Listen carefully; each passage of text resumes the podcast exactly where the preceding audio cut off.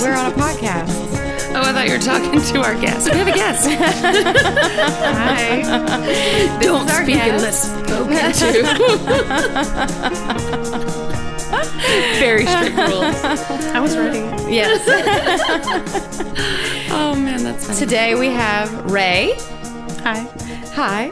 That we met one night out in Athens. That infamous, infamous night. Was it church bar? Yeah, Okay. that night. Just the fact that Casey is hazy on the details says Yeah. it all. That was I don't need no man wasted. night. Yeah. Mm-hmm. Yeah. I remember Yeah. that. I mean, I remember hearing about that. Yes. Don't. I do remember meeting you. Yeah. Yes. Um, but it took some reminding. and she just told me an interesting story about that. What did I do No, no, no. Ray was just telling me an interesting story Oh. about that night? about that about her being there. What happened? Um, so Farah, who's in the group, Yeah. um, I ran into her downtown. It was like a rare occurrence that I was in Athens and actually feeling like not going to bed by 9 p.m. Yeah.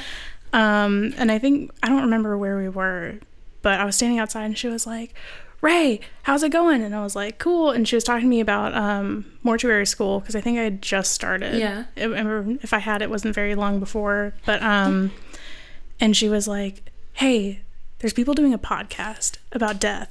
And you do death. And I was like, do I? You do that. um, and she was like, they're going to be at Church Bar in some amount of time. And then it was, I think it was the night of the launch party at Go Bar. Okay, okay. And I was like, I don't know if I have enough like mental energy left to go to Go Bar, but like I'll be at Church Bar Mm-hmm. Uh-huh. and however long it was. And then, um, so we meandered over there and, um, Farrah was there again. I was like, how did you? She- She everywhere. yeah. Yeah. I love her. She's She's great. everywhere. Yeah. Um, and she was like, "Hey, these are the people doing the podcast," and I was like, "I'm so tired. Hi." but it's funny funny. because I thought that Ray was just there mm-hmm. out that night, and I didn't know that Fate. Farah, that, that Farah Fate had Farah is like the best street team for any of her friends. yeah, she's looking out for you. Yeah, for That's sure. so cool. I remember you telling us that night that you had a lot of death anxiety. Am I getting that Yeah. information correct? yeah. I used to Yeah. when I was a kid. Okay. Do you know where that stems from, or Well, I what have it written down. Okay. Yeah, yeah, yeah. Um, so I was raised Jewish. Okay. And I still am Jewish, but it was it was a big part of my upbringing and um my mom's parents were immigrants from Poland where um my grandfather was born in 1909 and my grandmother was born in 1910. So I came along late. Um but they were escaping pogroms in Poland, and a lot of uh, my mom's other family had like survived the Holocaust or not survived. I think we have one surviving that made it through the Wow. Holocaust.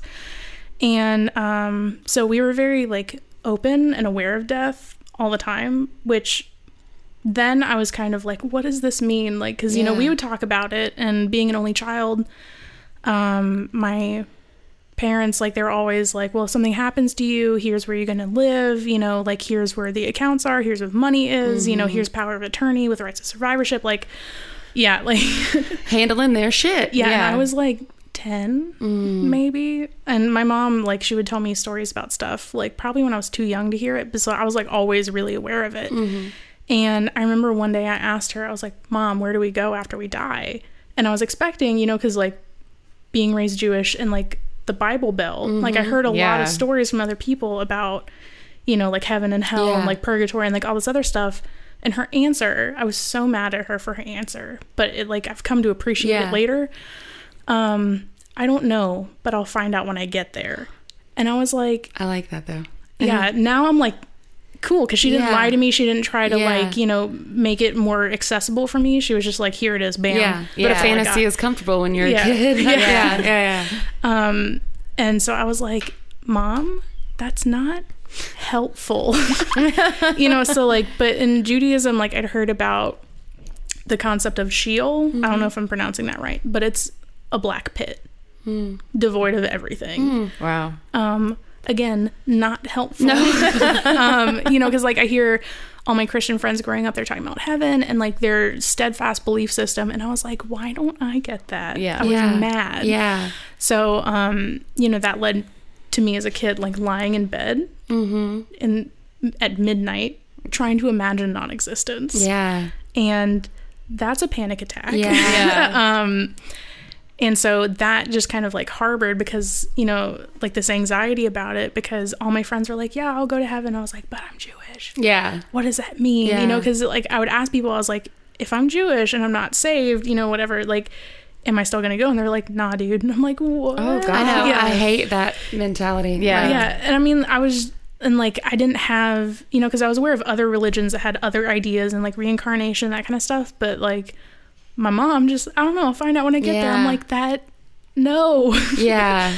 No. but i mean then that kind of like non-answer or like all the different confusing answers that i got it kind of like made me more interested Yeah. and my dad has a PhD in chemistry and he worked for the EPA. And I remember one time he told me about, was it theoretical inorganic water chemistry? okay. Um, so is what he did? Uh huh. Question mark. Don't know what that means. um, I know he worked with nanoparticles and he was the U.S. ambassador at a world convention Wow. in that's Italy. awesome. I didn't I don't know what he did. He's like too smart for me. Um so but he was we were traveling all the time for conferences and they would take me to like natural history museums and he was super into like um, fossils and minerals and like he still is. Like his collection of these things is like museum quality. Um and so we would go to the natural history museums and I would get to see skeletons and like I remember one time I think we were in San Francisco and there was um like this event thing. I don't know. It was like a guy standing at a display or like an exhibit. I don't remember. Um, but he was holding a pig heart, and he was like, "Do you want to hold it?" And I was like, "Um, yes." and like there was all these like other kids were like, "Ew, that's disgusting." I was like, "Give me it." and um, so I've always been super interested in like anatomy and bones and like how different animals are suited to their ecological niches and like all this other kind of stuff. So um, it kind of came to the point where whenever there was like roadkill in our neighborhood, I would drag my dad by the hand with like plastic gloves in a Ziploc bag, and I was like, "We gotta go get it." It sounds like Marla. And we would go get it, and I would carefully and like reverently put it in this bag, and then I would get like a scrap of like you know dish rag or whatever, Yeah. and I would drag him to the backyard where we'd buried our family dogs, and I would make him watch as I performed like funeral rites. That's amazing. yeah and so like my parents they were always like where did you get all this stuff from and I was like but i mean there was something like so captivating about being so repulsed and like mm-hmm. terrified of something but mm-hmm. so like into it Yeah, I was about to say your story when you started telling it. I was like, knowing where it was gonna go or hoping where it was gonna go. It's like you could have very. The story could have very easily become, oh, she's a psychopath. yeah, So I, mean- get get the roadkill and I Yeah. dissect it. no i mean like and, and my parents were just very like patient but That's great, confused yeah. Yeah. yeah. What I mean, how, how do you react to that? I mean, I think they were just I don't know, they always like the thing they taught me about Judaism was like question everything. Mm-hmm. And mm-hmm. so I was always like, where do we go after we die? Why do we do funerals? Like what is a mm-hmm. soul? You know, and they're just like, Yeah. I don't know. But then I would ask a question like, why is the sky blue? And my dad would be like, on it. He's like, I know exactly, I can tell you.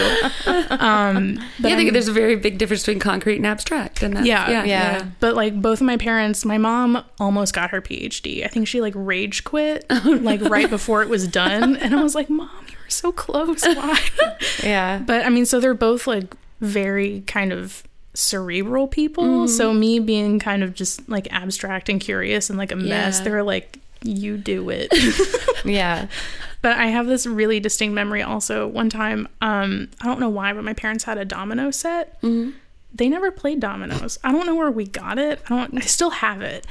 Um, and I remember I was like, these are building blocks. These are not. You don't play a game with these. I don't know what this is. And so, um, I constructed like a cemetery out of dominoes. My mom walked in. She was like, "What are you doing? Are you okay?" And I was like, "I'm fine." Yeah. so when you decided to go into mortuary science, were they like, oh, okay, No. this makes sense? Oh, really? no, I was um, halfway through my art history degree at UGA. Oh, well, Um, okay. And we were on a road trip, and I was like, I love art history, but I hate art history because it's like I love history, and one of the things that I came to cherish about art history was how different artists dealt with their mortality through art. And um, my senior exit thesis paper, you know, the big one they make you write, I don't know what it's called, um, was on the connections between sexuality and death in Oh, wow. surrealist art, talking about like the Marquis de Sade and like Hans Bellmer and things like that. Well, she'll be back for. um and it was it was super dark but um like i love art history and i love going to art museums and i love like tattoos and like you know like abstract art and photography and like i do photography and i write and stuff like that um but the idea of having to teach it to a lot of people kids people that are my age um people that just like don't care really and then also having to do like museum work i was like i can't stand to just like i want to just stand in front of a painting or a mm. photograph and just look at it and feel it because that's what art history is to me is like learning the language mm. that artists use to convey their feelings through mm-hmm. art and not like standing in front of the biggest projector screen I've ever seen and being like, and this is where the foreground meets the background, and this is, you know, like I can't do that. Mm-hmm. Yeah. Um, so, anyways, in my sophomore year, um, I think Ash and I had just recently met, um, and we were driving somewhere. I think we were on a road trip. I probably said that five times by now. Um, and I was looking, I was like, I can't do this. Because I'd been thinking about going to grad school, and I read somewhere that the average time it takes to get a PhD in art history, which is what you need if you want to work in art history, like realistically, um, they said it took nine years. And I'm like 20. and it was like nine years. So I was Yeah. like, that's a long, that's a lot and of a commitment. lot of money. Yeah, I was like, that's a lot of commitment to ask of someone that's like, I don't 20? even like. I've never paid a mortgage yet, Yeah. and you're asking me to devote nine years of my life to something. You know, like. So I was, like, when I was 12, I decided that I wanted to be an embalmer because I read a book about it. Um, and I guess backtracking a little bit, um, you know, like people don't like to talk about death. And then I found this book, and I don't remember what it is. Um, but the way they talked about death and like the way that people react to being able to see their loved one the last time, it was just like super cathartic and like devastating and raw. And I was like, this is what I've been looking for. Like, this is my answer, you know, to like, you know, not necessarily like what comes after death, but it was just kind of like really letting just like this visceral outpouring of mm-hmm. like hurt and like, you know, memories and like all this, like all the complicated stuff you can feel. Mm-hmm. And so I decided that's what I wanted to do. Fast forward, I'm 20, I'm doing art history, and I don't want to do it. Yeah, Because, you yeah. know, there's no aptitude test that's going to tell a 15 year old that, like, you should work with dead people. Yeah. And, like, no one wants to tell a kid that. And, like, whenever I was, like, 12 and I would tell people, like, yeah, I want to be an embalmer, people would be like, are you okay? and I was like, probably not. Um, Are any of us really okay? no. no. Um, but we were in the car and I was thinking, I was like, I can't stand this. I can't picture myself being an art historian. And I was like scrolling through articles and I was like, what does it take to be an embalmer?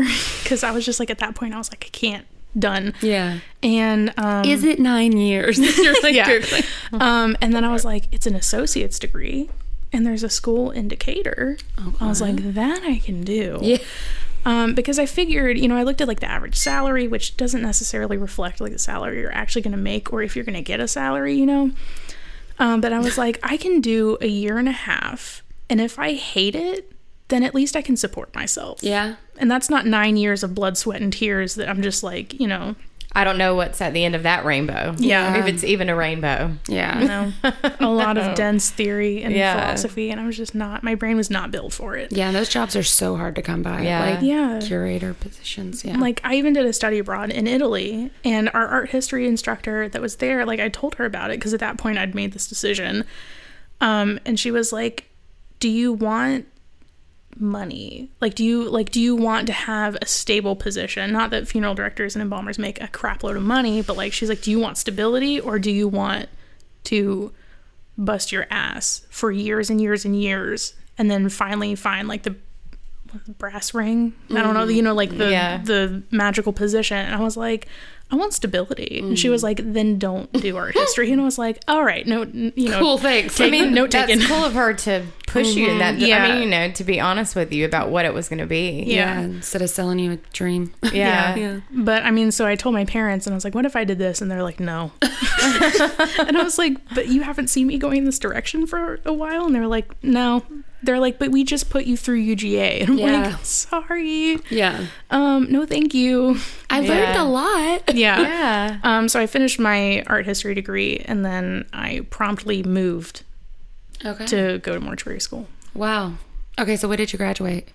Hmm? When did you graduate from UGA? Um, I graduated in May of 2017. Okay, so fairly Recent. recently. Yeah. Yeah. Wow. Okay. And then in September, I graduated from mortuary school. That's awesome. Wow. Wow. So you're new to the biz. yeah. I mean, if you consider, you know, bearing roadkill. Like, I've been doing this since I was 10. Really?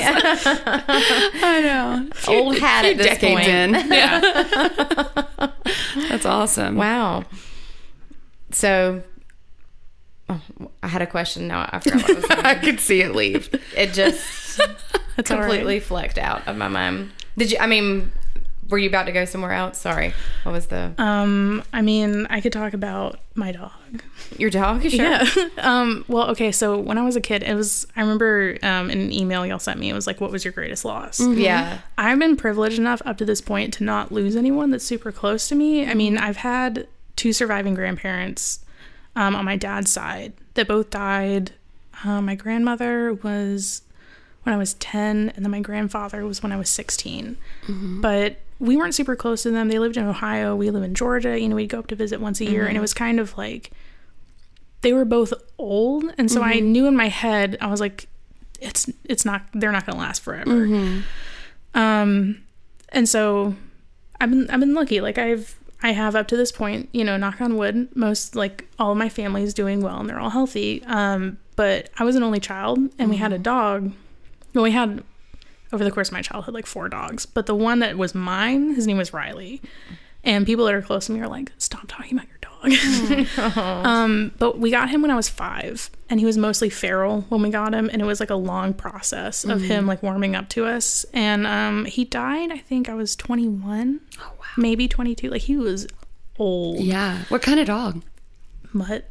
I don't know, Small, Yeah. big. maybe like fifty pounds. Okay. That's a long time for. Yeah. Yeah, and he'd been hit by a car as a puppy. He lived on the street for six months. Oh. Dog had a will to live. Yeah, and he he could not be captured until he got hit by a car in front of a vet clinic. Oh my god. like he was determined. Um, but we Straight fate. yeah.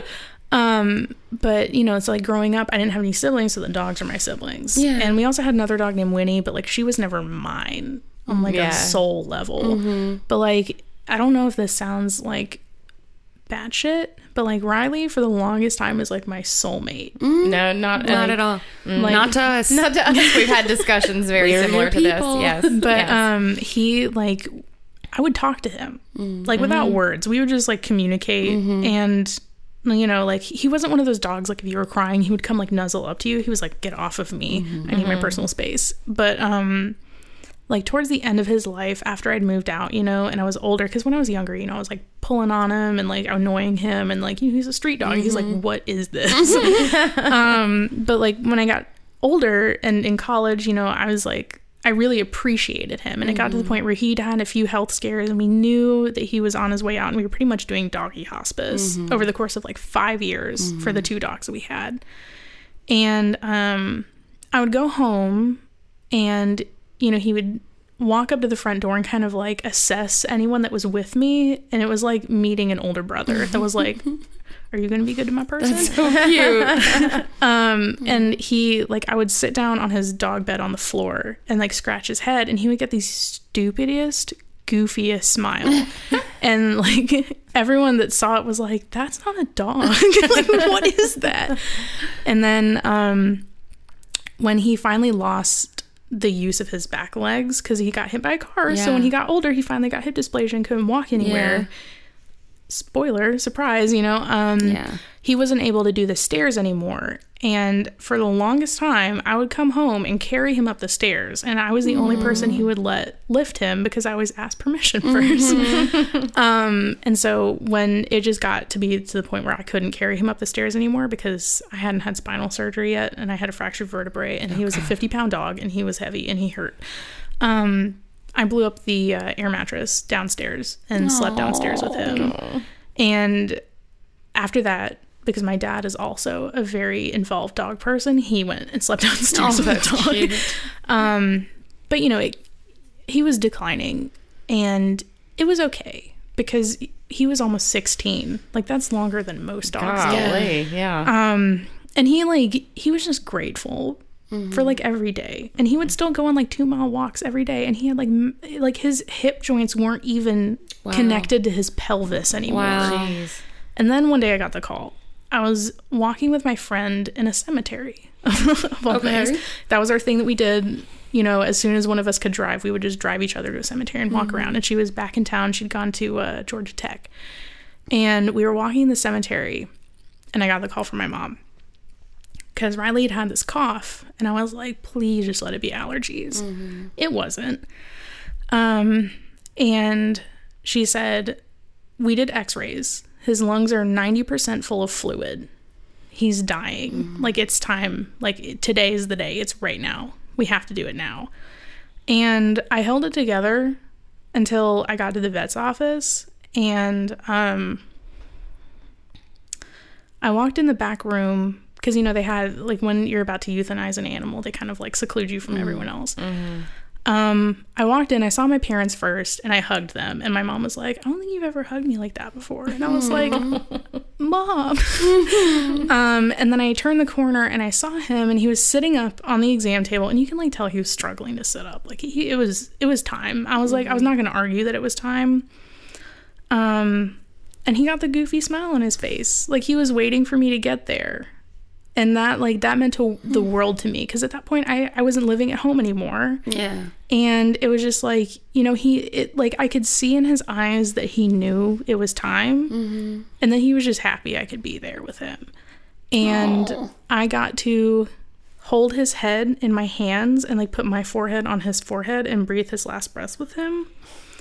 And that like that's the reason why it's the most impactful. Yeah. like Yeah. death on me because like I I've been privileged enough to not be with anyone when they die or like, you know, like I mean I if someone were to you know, if someone was going to die, I would want to be there with them. But like, I've been Yeah. privileged enough where like that hasn't happened to anyone that I've known personally. Like, I haven't had to go through that yet. Um, and I'm not prepared for the day that I will. Yeah. But that's okay. You can't yeah. ever be. yeah like but you know i'm i'm ready my eyes are open and like Mm-hmm. you know i'm i'd hope that i'd be able to handle it partly because like how it went with riley Sure. and um Do you think your your mortuary science school and background and knowledge does that? Do you think that pr- will help to prepare you? i mean i think if anything because it will just because i know what my options are Mm-hmm. like i won't have that question of like is this can we do this like i know when i can be like we're doing this Yeah. Yeah.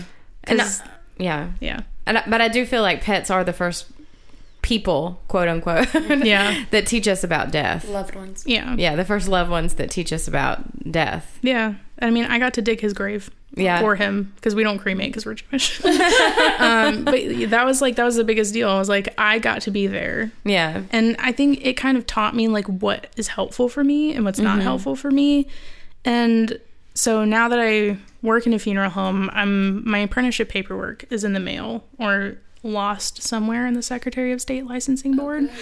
Um, but I sent it in. I'm waiting on them. um, so like now when I'm working and you know I I'm one of the people that goes on removals and I help take people from their residence into our care and you know whatever euphemisms they use. Um, but like when I go and I see like family members that are like, "What can I do to help?" I'm like, "You do whatever you need. Do you feel like you have to move everything out of the way so that we can get the removal cot in here?" Do it. Like if you don't mm. want to leave the room, don't. You can stay. Mm. I mean, it you you can leave at any time because some of the things it's not always like the prettiest to have to mm. move a decedent from one bed to another. But you know, like if there's anything that you need to do, like if you need an extra 30 minutes with that person, I know a lot of people that would complain about, like, I'm just trying to get back to work, you know, but I'm like, mm-hmm. wait, you know, mm-hmm. like this is Yeah. like the last time that they'll be with that person without like heavy surveillance, you know? Yeah. So Right. Yeah. Ugh. I'm all about that. Yeah, that's awesome. So I'm sometimes I get a little confused by the different distinctions between the funeral director, the embalmer. So is that your main task? Is That's what I was wondering. Is picking up the decedent and embalming them, or do you do any of the Um, planning? Or yeah, work with the families. Like So there is, um, it depends on which funeral home you work at, but um, right now I'm an apprentice, which means I have to do, I think, 18 months of training, with which includes you know working with families and doing embalming and like those kinds of things. Um, and I haven't technically started yet, even though my training has kind of started. Um, and there's certain things that the place I work they don't want me to do before I have that apprenticeship certification or license or whatever it is. Um, and as someone who isn't a licensed funeral director and embalmer, there's certain things that I just can't do. Like, um, of course, now I can't think of anything, but like anything relating to like legal advice, I can't. okay, Right. Yeah, that makes sense. So, um, yeah. That, and I think with embalming, I'm not allowed to embalm by myself without a licensed person, either in the room or in the facility. Um, but where I'm where I am now, you know, they don't want me to like make a surgical incision, pretty much is what it is, and they don't want me to like do anything that's actually altering the body, which is a lot of what embalming is. Is like, you know, I mean, yeah. yeah, yeah. Um, a but lot of that. but I mean, I get to like help massage to facilitate like blood flow or like you know fluid flow throughout the Yeah. body, and like, um, I think one of my favorite things that I get to do is like wash hair. That's cool. Yeah, and like I get to, um, you know, like a lot of these people are super elderly and like they're super elderly. Um and you know they've been in hospice and they haven't really been able to get around very much. And so they've got like mats in the back of their head. And one of my favorite things because you know no one has to supervise me to do this is washing hair. But like you know i can wash and condition their hair and comb it out and just make it like nice and soft. And i'm Yeah. like i would want someone to wash my hair. Yeah. Yeah. um, but out of my own choice, I choose to be down in the prep room more because I'm I have a lot of anxiety. Um, and as much as I love like being there for people, which is one of the things that really drew me to this in the first place, is like, you know, I don't have to say I'm sorry for your loss. Like, let me know if there's anything I can do because I am doing something. Yeah. Um, That makes a lot of sense, though. You're being proactive and Yeah. doing something for Yeah. them, so you don't have to be the one talking. yeah, so I mean but like i have a lot of anxiety about it because you know being in georgia and you know like bible belt kind of territory a lot of people that i deal with get comfort from like you know religious scripture and like Right. quotes and things. And i'm like i don't know what to say to you. Because um, there was one woman that i worked with at another job that i had at a different funeral home and she would always say like you know it's in god's hands or you know like just comforting things that i hear and i was like i literally could not formulate those words myself It doesn't come Yeah. naturally to you. yeah and i Yeah. mean like even if it was like a jewish ceremony like i would still be like um can i get you some water so like but generally if i'm interacting with families i try to say like please if there's anything you need if you want the music turned down if you need a refill on your water pitcher if you want to go hide in the bathroom just let me know and i will chase everyone out of every single stall you know yeah. like Yeah. but because i i'm not good at like saying things like platitudes and like euphemisms i'm not good at it because you know during removals i'll hear the um, licensed people i work with say like and then we'll we'll arrive at the facility and take so and so into our care and I'm like we're going to ride up and uh put your person in the back of our car um you know Yeah. when we're gonna start. yeah, I'm like I don't I don't and you know I had I was on a removal the other day and um one of the other guys I was working with I work with a lot of people. He was like okay, well it's your turn to talk to the family and I was like excuse me. Oh I- God, yeah. I get to do what? And so, you know, you have to ask them like what kind of service did you are you thinking of? You know, I like do you want to embalm and like all these I'm like um yeah. what? Like, how do you present that information? Yeah, and I hate to be like, you know, I'm sorry that you just want to like go crawl in a hole and never look at the sun again, but like I have to ask you business questions. And I mean, I it obviously went way better than I feel like it did Yeah. in my head, and it was totally fine. And I'm I'm glad that the guy that I work with like gave me the opportunity Yeah. to do it because other people tell me that I'm mm, actually pretty good at being comforting, but I'm still just like, um, do you want a minute? and then I'm like stumbling over my feet trying to get out of the room. I'm like, I'm so, am I supposed to be standing here? I don't know what I'm supposed to be doing right now. I'm so sorry, you know, but like, so that's why I prefer to hide in the prep room a lot of times is because like down there, there's no one watching you. Yeah. Yeah. And you can like take a minute to actually be with that person. And I think that and making memorial DVDs are like two of my favorite things That's cool. yeah. you know, because like through the photos that you're scanning in and you're uploading into this DVD, you can like actually get a feel for the who the person yeah, was. for sure. Yeah. That's cool. I wonder if um, you know, it's gonna likely happen one day that you'll lose someone close to you. Absolutely. Um, I wonder if your view of being around the families will change then. Does, Probably. does that make sense? Like, Yeah. I'm curious. I'd like, i like, yeah. Who knows how long this podcast will go on? How many mm-hmm. years we'll be doing this? But Yeah. it'd be cool to like, yeah. you know, I mean, not cool that It'd be you cool lose when you lose loved someone if you'll just come back on. Yeah, just appreciate call us that. first, though. Just call us, like first phone call. Yeah. Can we arrange doing this so podcast my loved one That's the only arrangement you should be making. at the funeral? I need a live stream of the podcast. We've been wanting someone to invite us to a funeral. I can't believe it hasn't happened yet. It will. Hopefully, in a um, very long time. But I think I don't I don't know. I mean, I have this major like imposter syndrome because I'm like, I've only lost my dog. Uh, that's yeah, but that's, And that's yeah. no. And yeah. like, but I've worked with people who've lost like infants I and like Yeah. kids and teenage. Like I've worked with pretty much like every age range. Like, and it's um, even if you have experience, like you don't know Yeah. what that person's going through because their Right. head, like their lived experiences are totally different Totally than yours. different. And so, like, if I lost my whoever that's super close to me, I'm superstitious. I won't even give an example. I'm, I'm Um, here for it. yeah. but you know like i might be okay because we were expecting it you know like okay Yeah. quotation marks like i'm functioning i Yeah. guess um you know like maybe we were expecting it maybe it was like how i lost my dog. Like it was perfect. He i came in the room and he smiled at me and i got to hold him in my arms and mm-hmm. breathe his last breath with him. Or you know like they might have lost someone in a terrible tragic mm. sudden accident and you know it's torn a family apart and it's never going to be the same you know? So like Yeah. even if it happens like the same kind of person you're like you never know. Mm-hmm. I mean, Right. you can empathize but like you you don't know Yeah, no two experiences are the same. yeah. And i think that's one of the things that i think is interesting or rewarding or like good good question mark about working with people who've lost other people is you know you just get to see people how many times can i say people Once a minute. um, but you just get to see you know families grieve in all these different ways and Oh, i've yeah. i've heard like you know folk songs sung at funerals and like i've you know been to like bilingual funerals and like all this crazy stuff not Yeah. crazy Just great like stuff. different cultures. yeah and, and yeah.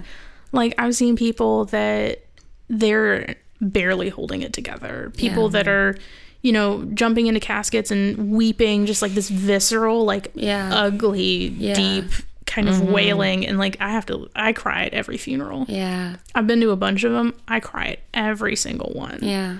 but I would too. Yeah. Yeah. i know people that are like yeah i don't cry anymore i'm like why like can you not shed one tear for this person just out of respect Yeah. That's Right. an interesting way to look at it. Yeah. You're crying out of respect. Hmm. Yeah, Yeah. because you you think like this is. I wonder if with some professionals, funeral professionals, if to them it's as if it would take away from the people's grief. Like they're supposed to be stoic and there and like do their job and be that rock or you know something like that. But I, shit, I want everyone crying at my funeral. Yeah, I've um, during uh, my time at school, I actually heard of a few stories of people that worked places where you were not allowed to cry. Wow. As someone who worked there, and I'm back there, I'm just like, oh my gosh, that was a beautiful story. But like, it, I find that you know, if I'm helping people out of the funeral home, and I have like tears in my eyes, and they can tell that I'm like, you know, crying or like trying not to cry Yeah. or like about to run out because I need to be the one crying in the bathroom with everyone gone.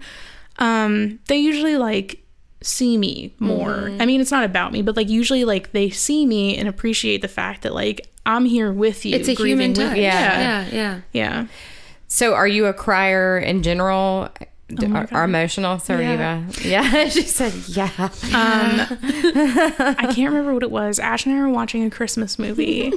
It was a comedy. Oh, good. Nothing bad happened, and the I guess the protagonist, like the love interest guy, he said something that was kind of like douchey, and I was like, why would he say that? and like Ash was like, what is wrong with you? and I was like, I don't know. yeah, I cry all the time. Me too. So you could not work at one of these funeral homes where that's that's the rule. Not without Xanax. probably punch somebody. Not the family. Like one of my coworkers are like, "Stop crying." Be like, "Don't make me hurt you." Get out of my feelings. Yeah, Let Yeah. me I need to be here right now. Yeah. rude. Just let me stay in the morgue or in the basement or whatever. prep room. yeah, the prep room. Yeah. Yeah. Yeah. Give me some hair to wash. yeah. Oh yeah. I'll clean Wash through these my fingernails. feelings. Yeah. Yeah. Oh, good. That's really funny. Your face was just, yeah. Oh yeah. Ooh. Oh, goodness. Love to cry. Big fan of crying. That's my hobby. yeah, right. so what's your favorite pastime? Crying. Nothing like a good shower cry. Oh yeah. Oh yeah, when um I was little, and now my daughter does this. That like cry where you just stand in the mirror and just watch yourself. Oh my gosh. Yeah. I don't know to- that one. Oh yeah, I used to do that when I was little. When I would get so upset, I'd just go stand and be like, you should try it. just because, yeah, because it makes never you heard of feel, this. I do it. You like feel realer feelings. I feel like know, it you're watching yourself. it makes lose me. it. I don't know. I kind of dissociate. I'm like, that's not me. Why? Oh, oh why do I oh, feel this way? And then it gets harder, and I'm like, hmm. oh, I guess it's supposed to be happening. Oh, my eyeballs are gonna fall out. I'm crying so hard. Yeah. It's very therapeutic. It is. Interesting. Yeah, try it next time. I will. Yeah. Yeah. Try to drum some, drum up some emotion. Yeah. Yeah. Write into funeral stories and let us know what you feel like when you try this. oh man. Yeah, where do you like to cry? Yeah, Where's your favorite space? If you're driving in your get car emotional. right now, pull over and pull down your rearview mirror. Let it out. yeah. yeah. God, I'm such an ugly cl- crier. That's the last thing I want to see. Yeah, like That's how I know I'm an ugly pretty crier. because you look in the mirror. Yeah. yeah. I've seen myself. I'm like, huh. Oh, It's all of a sudden my nose just becomes bulbous. it does. Yeah. it get yeah. Like, Like and all the blood in my body flows right to my nose. Yeah. So Is anyone really a pretty crier though? Like there are. I don't know. I'm angry at them though. Yeah. I don't. You listen, I start crying, my lashes fall off. Like I just the glue can only hold on for so long, and then I'm just the makeup is running down my face, and I'm like, I've wasted all this. Makeup. That's why I don't wear makeup to funerals at work. yeah. I don't do it. So many people do. I'm like, there's no fixing this. I know. I don't know. Every funeral I've gone to, my um grandfather's and my grandmother's uh, this past year, I went and it was so hot in the middle of Georgia. Yeah. And except for my, I didn't wear makeup to my nana's. No.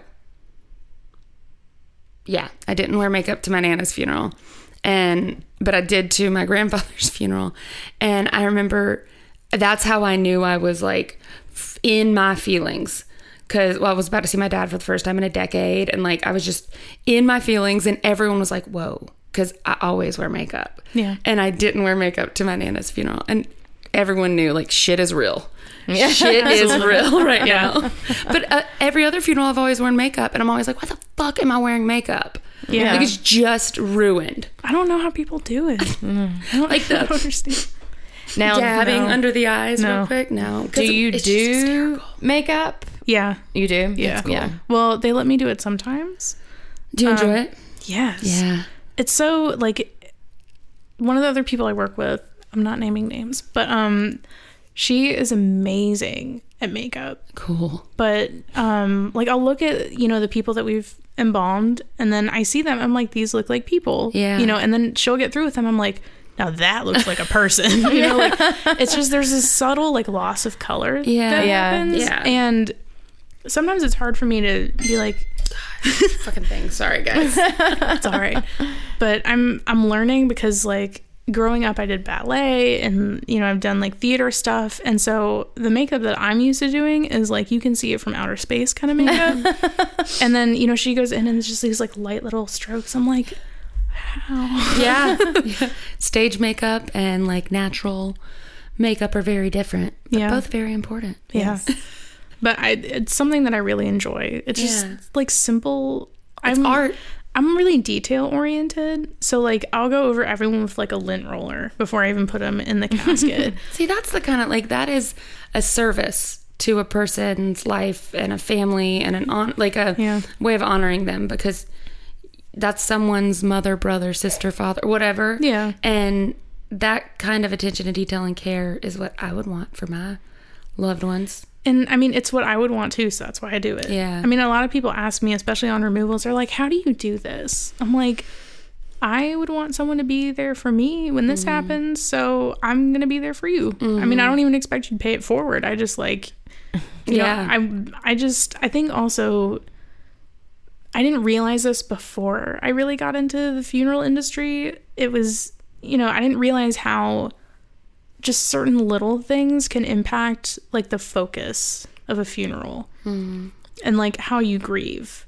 I mean, because I've heard of some places that like won't let family in to do makeup or hair or anything.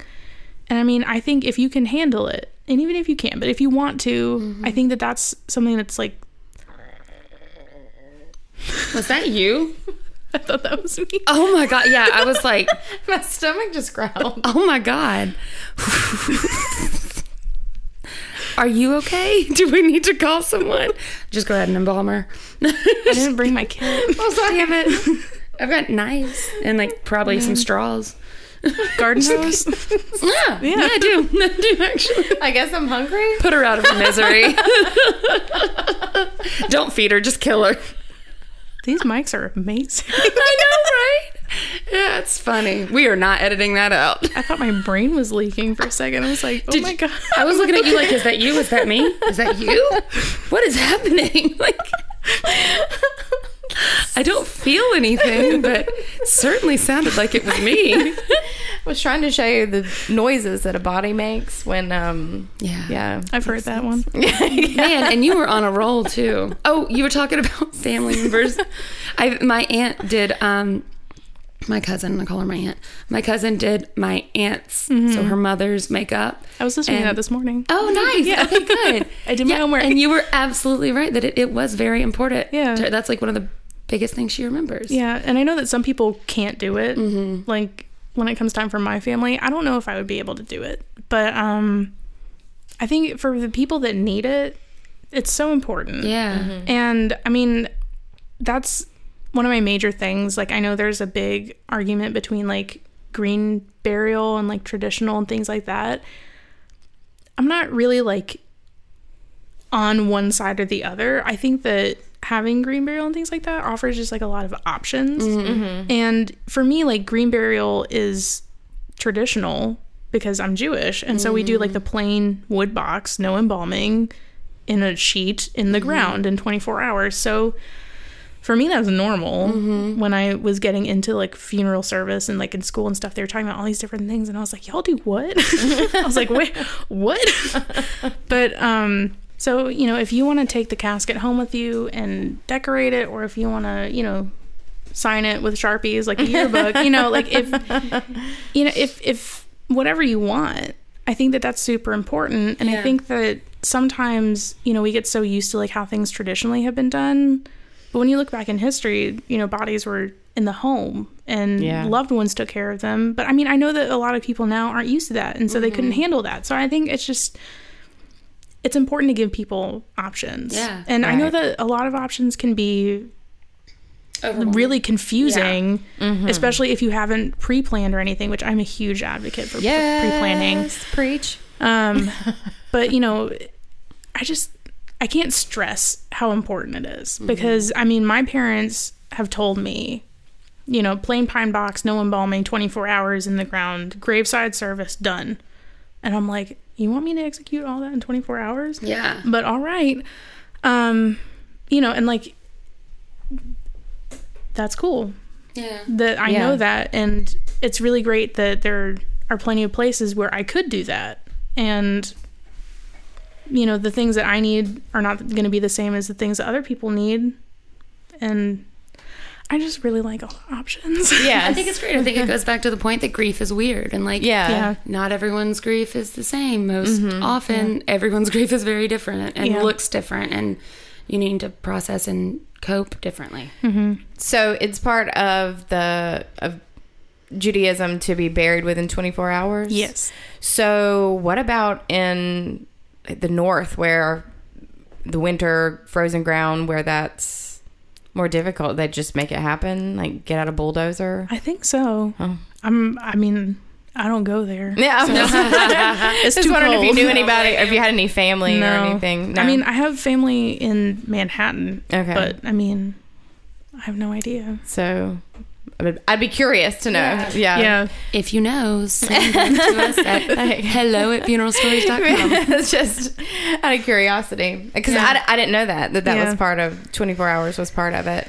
Yeah. And it hmm. like, it stresses me out because, you know, for a lot of the funerals that I see, there's a ton of people that show up. I mean, obviously, Yeah. not all of them are like that, but I'm like, I don't, you know, I'm, I'm, I don't want five people to be there on the big day. Yeah. yeah. You know, I want to have that support system. But I mean, I think that's a lot of Jewish family comes into town like afterwards and they'll go view the grave and things like that. But So when it comes to sitting shiva, th- is that before or after the burial? I mean, I, Um, w- I would think after. I think it's after, but um, I'm not very good at being Jewish. Okay. Um, and also, a lot of my Jewish family is, you know, we have like Texas, New York, Okay. Atlanta, even though it's 45 minutes away from me. I don't go there if I don't have to. um, and not a lot of my family has passed away Mm-hmm. since I've been sentient, I guess. Um, so I never really see it. Mm-hmm. But I did have a conversation with my aunt and uncle who live in Texas. I went for my cousin's bat mitzvah back in March, May, one of those M months. um, and they were, my aunt and uncle, I think they're in their 80s, 70s or 80s. Um, they were doing some pre planning, and all my cousins that are closer to them, they're like, you know, they're talking about it, and you could tell my cousins were uncomfortable. And I was like, Ooh, are you going to call the Chevra Kadisha? And they're like, Someone's going to talk to me about this. And all my other cousins were like, I don't know how you can talk about this. Uh, and they all, like, you know, skittered away. And I was like, Yeah. Talk to me about your death plan. that was awesome. You're Yeah. that family member. Yeah. I like every party that I go to, every like social interaction. I'm like, so how do you feel about your death? yes. When did you first experience your own mortality? Are like, can you get away yeah. from me? So how how do you think your death anxiety is today? That's a good question. Thanks. I um I I think more now my death anxiety kind of centers around how I die mm-hmm. because I'm I'm very much in the boat now with my mom. I'm like I'll find out when I get there mm-hmm. because the thing that comforts me the most is the thought that everyone before me has died mm-hmm. and everyone after me has died or will die. They've already died. um so whatever happens, I'm not going to be alone. yeah. And like that's the thing that I was just like I can't rationalize that away. Like that's just a fact. Yeah. And Yeah. you know, like if it's God forbid like something not great, at least I'm the first person to go through it. Like it's not Yeah. new, you know. That's an interesting. So even if it is a black pit, Yeah. you're not in the black pit by yourself. Yeah, like at least there'll be someone else that I can just shout. Maybe they'll hear me in the void. Yeah. Yeah. But I think a lot of it now for me centers around like how I die. Yeah. Because I mean, the thing, because I have anxiety just anyway. I think I Right. was born anxious. Like the reason why I was crying as a baby, I was just like, put me back in. It's too big out here. Yeah. Um, but I think you know, it, like accidents scare me. And like if I'm at work and I see something that happens as the product of an accident, I am like shaken for a week afterwards. I'm like, that could have been me. That could have been anybody. I can't handle that. And I think just for me personally, if I'm gonna die, I don't nec- I either want to be at peace with it and ready and not in pain, or if that's not an option, I don't want to see it coming and I want it to be fast. Yeah. Yeah. And that's how I feel about it. Would you, if you had the option, hypothetically here, Yeah. would you, and you could find out how you were going to die? Maybe not necessarily when, but how?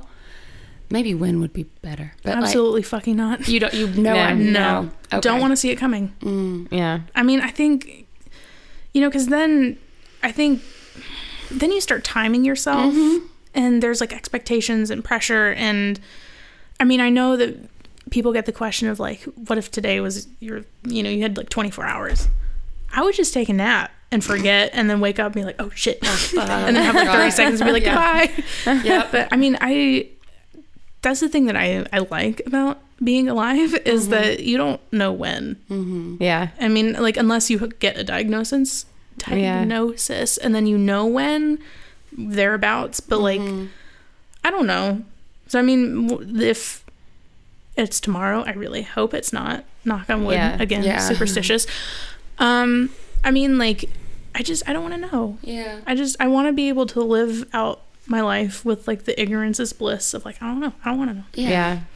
So, what are your thoughts about the like death with dignity stuff that they're doing in Washington and Oregon, and The um, like with the death pill? Assisted suicide. Not, not- but I am the- for it. yeah, I I mean, your personal choice is not to know, but you if you're at a terminal, if I am suffering so greatly that it's not there's no Quality of life. yeah there's no quality of life like if i'm at the point where you know i'm i just i can't anymore like it's just not worth it mm-hmm. then like let me go Yeah. i mean because we i mean i just i i don't know if i hate to say this but like we do it for animals I was about to say that's another thing that our pets teach us. yeah and mm-hmm. like both of my dogs were ready Yeah. you know it was to the point where like they couldn't walk on their own they couldn't go to the bathroom on their own they were in pain like the amount of Yeah. medication they were on was like they couldn't do anything and so you know if i'm like that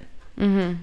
you know if it's going to be soon just like pump me full of drugs and let me just be high and go out that way but Yeah. like you know if if it is if i am just like so mangled and like physically like mentally like if i'm just not with it just let me go Yeah. i mean don't don't keep Have me around some humanity. Yeah. Yeah. Oh goodness. Everything that makes sense. Whenever people are like, "Why does? Why is it this way? Why don't we do it this way?" I'm like, "Well, if it makes sense, it'll never happen. yeah That's just the way the world Yeah. works. Logic. Yeah. but i mean like my parents have even had that conversation with me they're like if i'm on life support and there is not like a better than 70% chance i'm gonna make it just Yeah. pull the plug and i'm like personally wait hold on a second i don't know if i'd be able to do that but like let, yeah sure but you know like Yeah. we've we've had that talk Yeah. That's why healthcare directives are so important. So, are your parents more receptive now to your um, My mom Career choice? My mom wants to know absolutely everything about embalming. She's like, "What do you do with the the blood?" And like all that. I'm like, "Mom," I drink it. and it's it's become like dinner conversation. Yeah. Which like. At first, my dad was like, I don't, mm. and he would just get really quiet and then leave to smoke a cigarette. and but now he's like, wait, what do you mean? well, So, yeah, like- you'd think like such a science brain, like such Yeah. a Yeah. yeah, that he would want to know. Yeah, I think I just I like that how open and honest it is now. Mm-hmm. Yeah. Because before, you know, I wouldn't want to have these conversations with my parents about like their end of life plan, but like it was necessary, so I just kind of like did it because I had mm-hmm. to. Um, but an interesting thing that happened when I was still in school, we were talking about like cemeteries and burial and stuff. Mm-hmm. And I had a thought, and I was like, I don't know where my parents want to be buried because my grandparents are buried in Texas, and I don't really know if we have a family plot anywhere else you know, else than that. So I just I called my parents up and I was like, "Hey, Dad, where do you want to be buried?" And he was like, "Uh, that's a question for your mother." And like I gave the phone to my mom, and my Oh, mom was don't like, know. "I want to be buried wherever you are." Oh, And I was like, "That's sweet, but also vaguely threatening." Yeah, right. Because I mean, you know, it. And I was like, "But I don't. What? What if I move?" Yeah. then mm-hmm. you know like I, I hate to say this mom i love you and everything but i'm not going to take a, a trip mm-hmm. back. Yeah. you Yeah. know like i don't i don't know. Like that's why i question so much like my own death plan mm-hmm. is Yeah. like i want to be buried but like i don't understand the point of being buried. But you know because i'm jewish like i don't know how i feel about cremation and then there's like aquamation or like alkaline hydrolysis but that's not legal here yet um, and then also I keep seeing so much stuff about like people who've been cremated, like their urns turning up at Goodwill and stuff, and like just donated like estate sales because like people don't have a plan for like where it's gonna Yeah. go after great Uncle Billy Bob, you know, finally dies too, and you know they forget to find where the urn is, and they can't Yeah. bury it with the casket, you know, Yeah. or like. So I mean that kind of stuff. I don't know. Like I want to be buried, but like Yeah. I'm, I mean, I can't think of a place where I would want to bury my parents. Even Yeah. if I did stay where I am forever, I'm like, I'm gonna have to open my own cemetery, which Yeah. has been something I've been thinking about for a long time. Do it. I mean, just if nothing else for the tax incentive. yeah. I mean, I've been thinking of, you know, I tell people this all the time: buy a land, buy some land, bury a body on it, and then you have you can claim it all as cemetery property. well, Yeah. ba- bury uh, like don't like do it legally. Like don't kill someone. I mean, not kill somebody, but just be like, hey, we have a hey, lot of listeners that are true crime fans. I'm not I saying just. want to be I'm saying legally bury someone, a loved one. a loved one, or it Or doesn't even have to be a loved one. You know, they Just have the your neighbor. yeah, just Preferably someone, preferably someone you know, right? I wouldn't care, but I mean, it just depends. I mean, how are you just gonna walk You know, up to like, a like, dead? what is it with person, the the like when somebody has like no family or whatever they don't have and oh, they're there's just a word. I can't remember what the word is but Uh, it's basically like the government is left to deal with your body word of the state. yeah and so Word. sure they they can come in, into my family Well, that was I was you know? thinking about, Mhm. you know, don't have anywhere to go like That's nice. what was I thinking? Like cemeteries for words of the state and like yeah you know, it's kind of stuff like that. I was also, I think someone told me that like pet cemeteries are coming back. Oh, yeah. I'm like, just because I love that movie, I would absolutely do this. yeah But There's one on um 441, yeah like right, like not far from here at all. Hmm. Yeah, it's like a Yeah. it's like a memorial gardens for Nice. yeah pets. Yeah, and it's nice. yeah, Yeah, like and it's a lot of land. mm-hmm. I can't remember what it's called, but I can't remember either. So, since you've been in your career field, have you had an experience that's just impacted you more than any of the others? Like, is there one that just really stands out to you? yes, but I don't know if I can talk about Okay, it. okay, that's that's fair. I mean, it. I can say this: it was one of those things that just kind of like shook me, yeah, and I still think about it sometimes. And I read an article about you know funeral directors and embalmers like getting PTSD like by the end of their careers and stuff. And it was just kind of one of those things. I was like, yeah, I can understand how that would happen. Like this, it was just was it like an accident, like a tragic, like yeah. Wow. I'm gesturing, but I'm Yeah. not saying. yeah? But it was it was just so like you why don't we do this off the record? Because I want to know now. We'll edit this out. or we can talk about it. Yeah, we can Oh, talk talk about about it when we're not being recorded. Yeah, okay, fair. Um, it it was just so. I can't like I don't even have words for it. It was just Yeah. horrible, and it like I didn't know what to do because I was helping with the preparation, Mm-hmm. and I just I didn't feel like any amount of like tenderness or care or like anything that I was doing. I didn't feel like anything I was doing could be enough to make up for what had happened yeah. and I had dreams about it and like it like I think for like a week and a half I was just wrecked. And I came home and I was telling Ash about it and Ash was like, "Why would you put that in my brain? Oh no! Can I bleach my ears?" And I was like, "I'm sorry."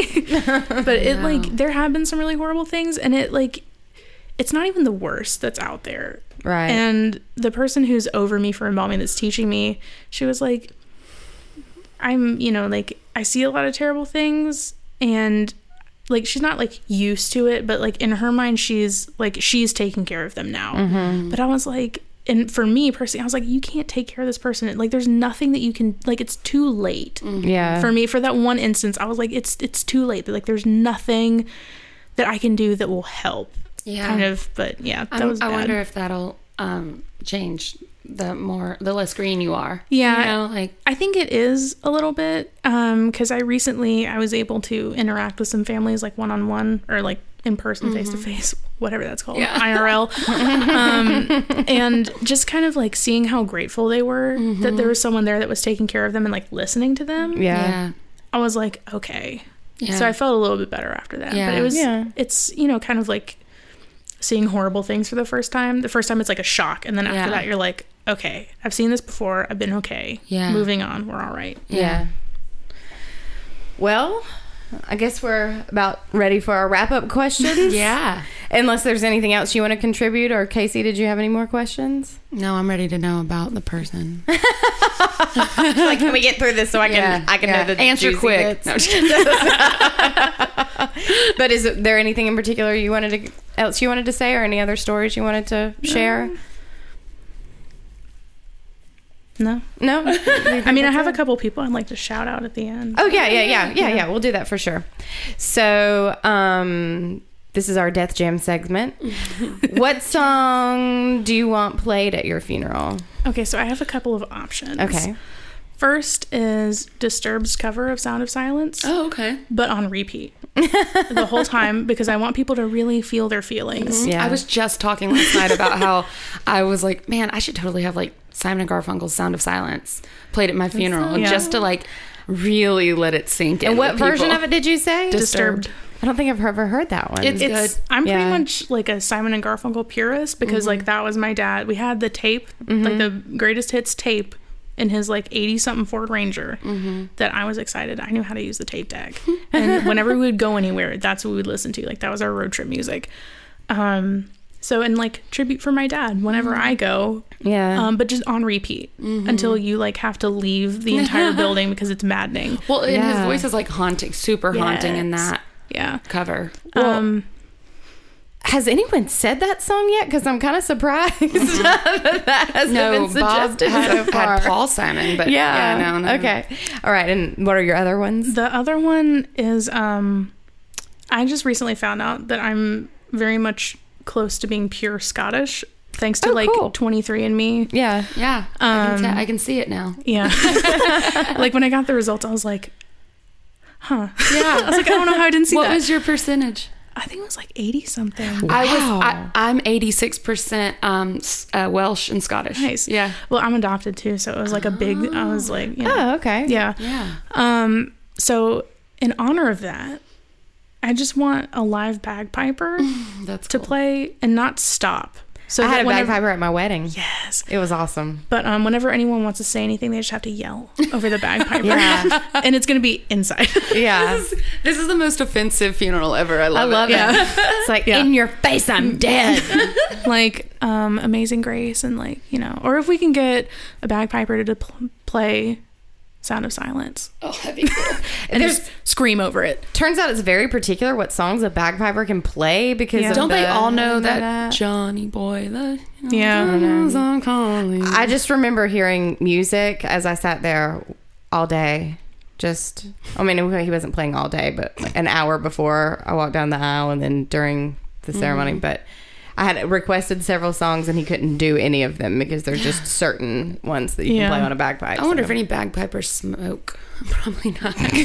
I mean, I'm going to learn. So yeah. I really want to learn how to play the Oh, that's awesome. Yeah. That's cool. Yeah. So, what is your death plan? Well, I don't know. I, I've thought about it a lot. Mhm. Like, I've legitimately.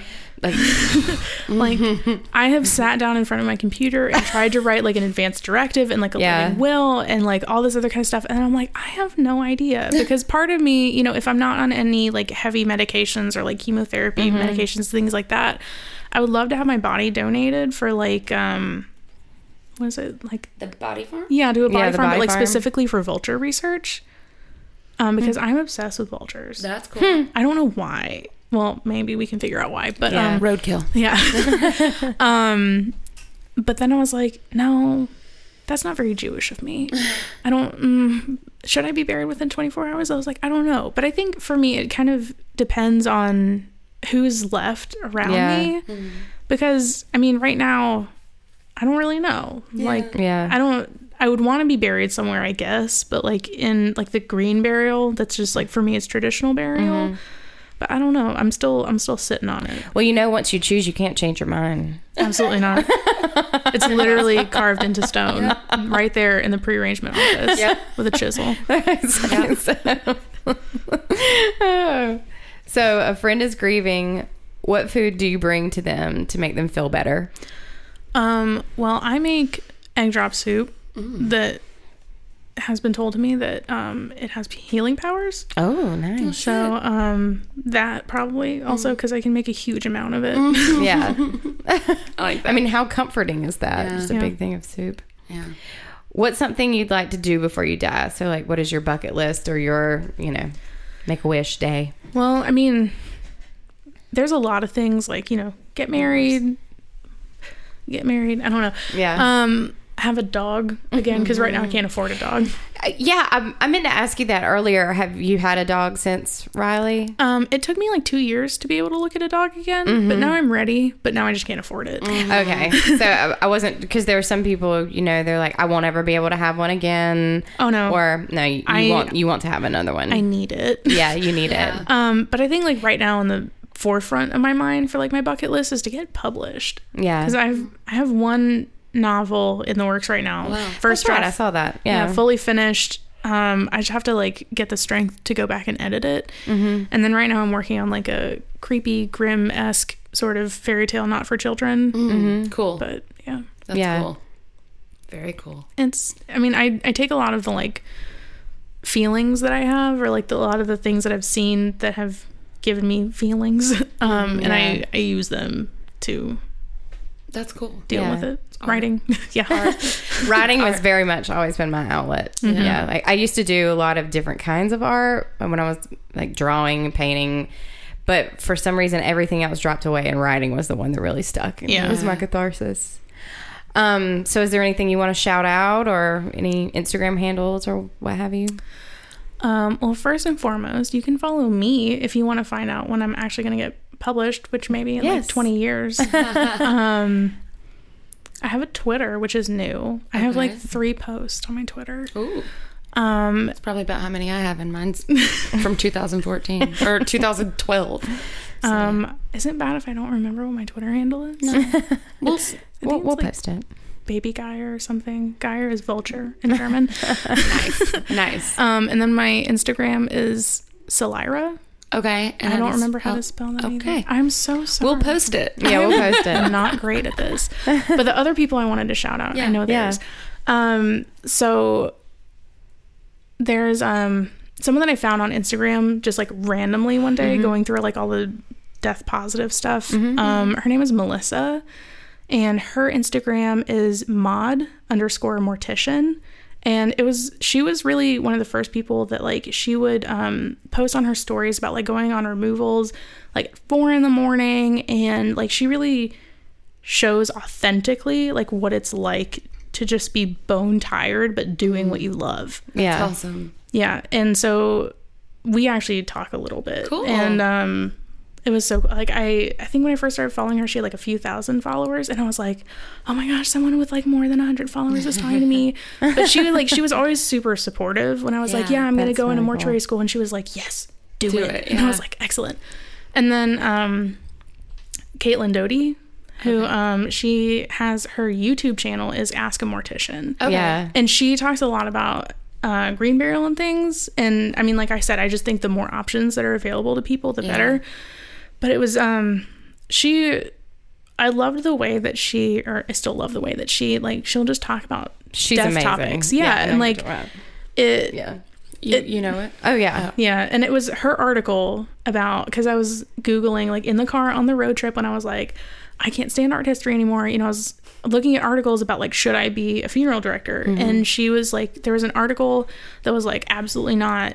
You know, that she wrote. And, you know, she was talking about like all the difficult things that you have to go through. And she said, if you got to the end of this article and you were not dissuaded, then you can probably do it. Mm-hmm. And I was like, fuck you, I'm going to do it. and so, but like, I just really appreciated the way that she is so like honest about talking about it, like about, you know, different topics, like, even stuff like you know do your mm-hmm. nails grow after you die and like what Yeah. happens to the bodies on mount everest and like you know stuff mm-hmm. like that just like random questions that people have and like she does um iconic corpse and things like that Yeah. and it's she's i find her to usually be like usually most of the time if not always very like respectful and so just hearing someone talk about it openly Yeah. just death in general Yeah. it was super cool That's awesome. That's very Yeah. cool. Anyone else? um did i say me Yeah. You did. We just don't know how to spell it. So I, I just I don't know. I don't. I think I have like 200 followers. I don't know. girl, that's 200 people. Yeah. I don't know. I mostly if you want to follow my social media stuff, but leave me alone on Facebook. Don't don't bother me on Facebook. No, I just I post a lot of like "Oh, I'm so tired. Look at these trees. you know. And then for my Twitter is mostly like I'm gonna write. I still haven't written, but I'm gonna write. you know. But I like yeah. it. I like it. Well, good luck with that. Yeah. Thanks. I'm gonna try and get something finished by the end of this Yeah. year. Yeah. That's awesome. Yeah. Well, you'll probably have a lot of material Yes. considering you're just getting started in the industry. Yeah. Well, thank you so much for Yes, coming thanks on. so It's been, a, much. it's been really interesting. Some really great insight. Yeah. And I look forward to having you back, hopefully.